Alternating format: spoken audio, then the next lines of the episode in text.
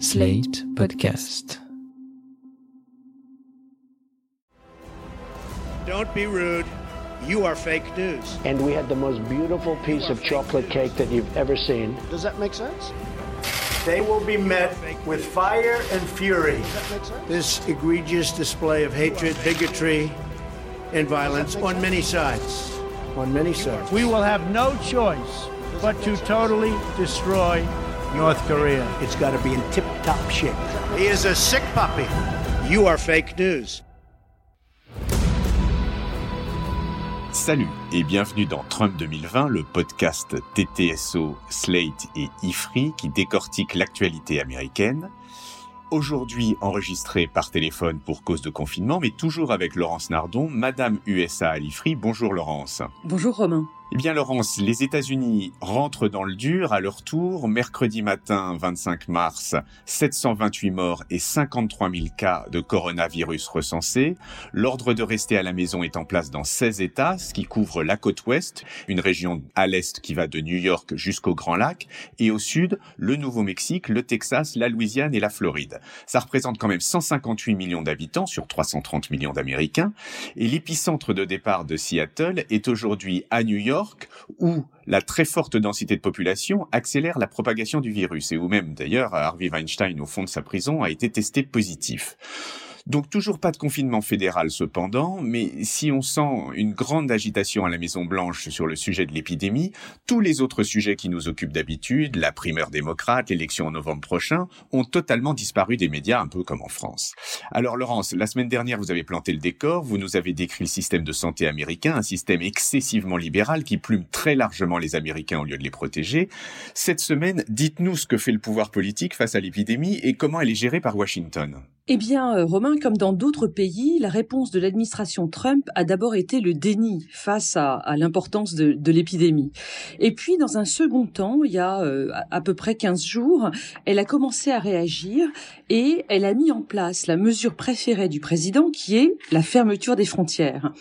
Alors, il est certain que le besoin de protection des citoyens face au virus résonne étonnamment bien avec la politique nationaliste du président.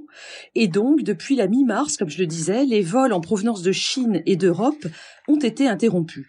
Ceci dit, désormais, tous les pays touchés par la pandémie ont fermé leurs frontières, même ceux qui ont une réputation d'accueil, comme le Canada et, l'Allemagne. À part la fermeture des frontières, Trump, qui tient des briefings euh, quotidiens sur la crise à la Maison-Blanche, a annoncé des mesures quand même ces derniers jours. Quelles sont-elles? Eh bien, dans son briefing d'hier, Trump a confirmé qu'il allait recourir au Defense Production Act, qui est une loi qui permet, en cas d'urgence, de réquisitionner la production des entreprises, par exemple pour acheter des masques ou des tests. Mais pour le reste, vous parliez des nombreux ordres de confinement dans les États. Cette action, donc, elle est lancée par les États, par les gouverneurs, et il est probable qu'elle sera sans doute la seule engagée pour le confinement. Et ce, pour deux raisons. D'abord, c'est à cause du partage des pouvoirs entre l'État fédéral et les États fédérés. C'est une question qui est au cœur de la République américaine depuis les débuts, avec du tirage dans tous les sens euh, régulièrement. Et en l'occurrence, dans la situation euh, de pandémie actuelle, les États gardent très largement la main, à la fois sur le droit de police et sur la gestion des questions sanitaires. Et donc, le gouvernement fédéral n'a pas forcément complètement la main sur la question. La deuxième raison pour laquelle un confinement fédéral me semble peu probable, c'est que le président est très inquiet à l'idée d'un arrêt total de l'économie. Hier, donc lors du briefing, il a dit qu'il souhaitait que le pays sorte du confinement à Pâques, le 12 avril. Et ce qui est important de noter, c'est que Trump se montre ici beaucoup plus capitaliste que autoritaire. Il ne cherche pas du tout à restreindre les libertés, il veut au contraire revenir à une situation normale. Mais sur cette question du confinement, il y a pas mal de tirages au sein de la Maison Blanche à l'heure actuelle. Ah, du tirage, vous nous en dites plus là-dessus? Depuis le 29 janvier, le président a créé un groupe de travail sur le coronavirus, une task force. Elle est dirigée par le vice-président Mike Pence, mais en réalité, c'est Deborah Birx qui est à la manœuvre. Il s'agit d'une femme médecin qui, depuis des années, a coordonné les efforts de lutte du pays contre le sida, notamment sous Obama. Donc c'est un choix assez consensuel. Hein. Dans cette task force, il y a tous les responsables administratifs concernés, et notamment Anthony Fauci, qui est très très médiatique, on le voit tout le temps s'exprimer, et qui est le directeur de l'Institut national de lutte contre les allergies et les maladies infectieuses. Mais alors comment s'organise un peu plus dans le détail l'État pour lutter contre le coronavirus? Alors, au sommet de l'État et présent dans la task force, on trouve le Department of Health and Human Services, qui est le ministère de la Santé. Et dans ce ministère, il y a plusieurs branches qui sont présentes. Alors, la première, qui est la branche principale, c'est le Public Health Service, qui dirige de nombreuses agences.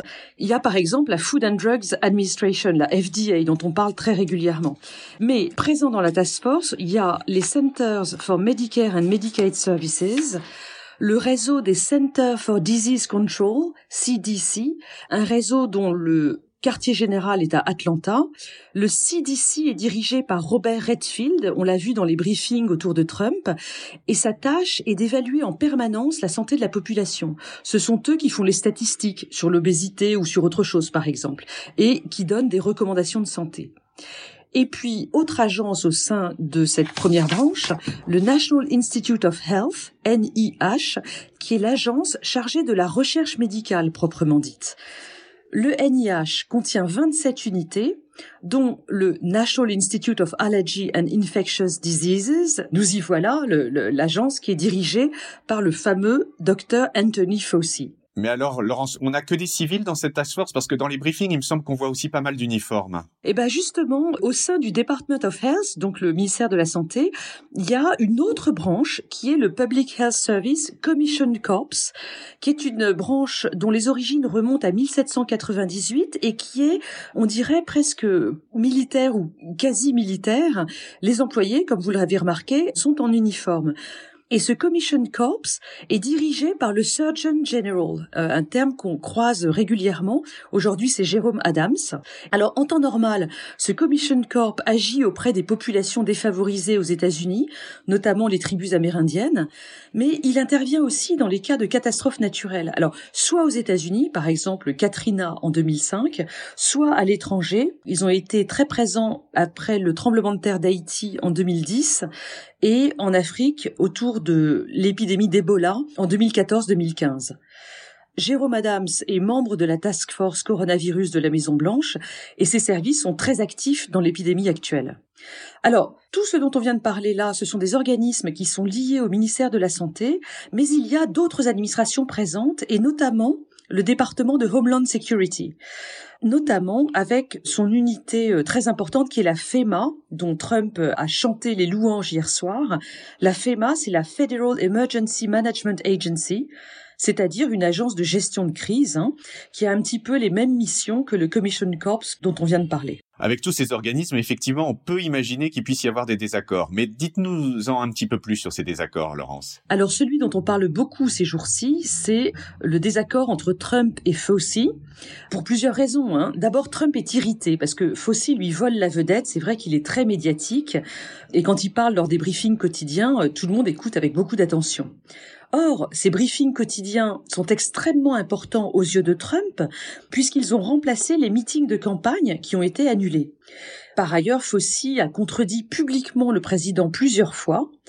On a cru qu'il était déjà viré lundi, mardi parce qu'il n'était pas présent au briefing quotidien, mais hier soir, il était revenu. Donc, pour l'instant, ça va.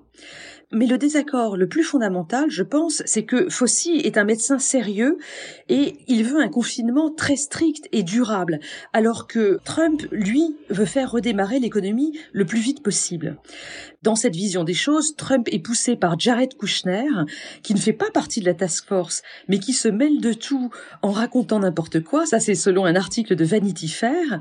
Trump est également poussé par certains journalistes de Fox News et certains responsables du secteur privé. Mais justement, pour l'économie, il y a quand même une loi de relance massivissime qui a été votée, non? Oui, oui, un énorme stimulus package de 2 trillions de dollars. Alors, trillion, c'est pas un mot français, il faut dire 2000 milliards, qui a été voté cette nuit vers 1 heure du matin.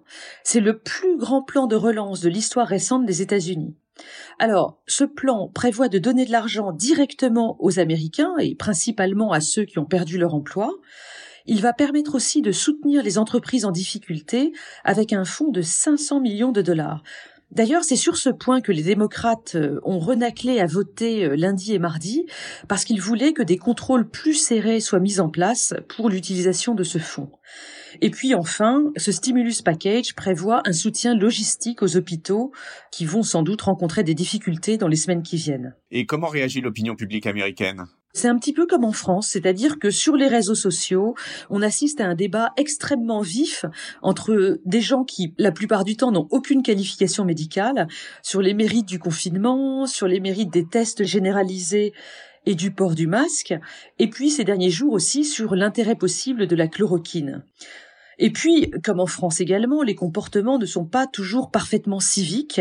Et du coup, là, euh, en début de semaine, les parkings et les zones de campement ont été fermés dans tous les parcs naturels de Californie. On voit enfin des tactiques individuelles de stockage de nourriture et de médicaments et de repli dans les résidences secondaires. Ce qui est intéressant, c'est que ce moment d'épidémie euh, apparaît comme une justification euh, excellente pour tous les groupes survivalistes qui existent aux États-Unis et notamment dans le Grand Ouest. Le week-end dernier, le LA Times racontait qu'il y a un véritable boom de la demande pour les bunkers, c'est-à-dire ces, abris, euh, notamment ces abris anti-atomiques comme dans les années 50. Euh, aujourd'hui, ils sont pas nécessairement enterrés, mais euh, ils existent toujours. Alors, Romain, si vous avez 35 000 euros à dépenser, vous pouvez vous acheter le plus petit de ces bunkers qui fait 2,50 m sur 3,60 m avec un système de filtrage de l'air.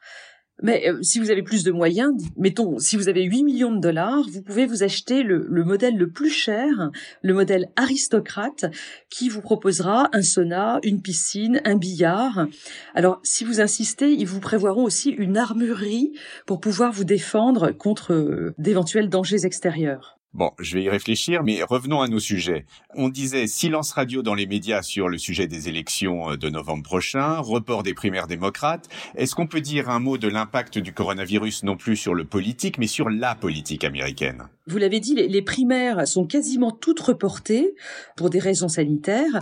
D'ailleurs, beaucoup ont été reportées au 2 juin qui risque de devenir une sorte de Super Tuesday tardif dans la campagne démocrate, si jamais ça peut se tenir, évidemment. Hein. Mais les primaires pourront être quand même tenues grâce au vote à distance. Et d'ailleurs, le président du euh, DNC, le Democratic National Committee, Tom Perez exhorte les États à développer ces techniques. Alors donc le vote par courrier, mais aussi ce qu'on appelle le curbside ballot drop-off, c'est-à-dire en gros, l'idée d'installer des urnes portatives dans des petits camions qu'on va installer au coin des rues pour que les gens puissent voter tout près de chez eux. Et donc, grâce à cela, les votes des primaires pourront peut-être être euh, réalisés.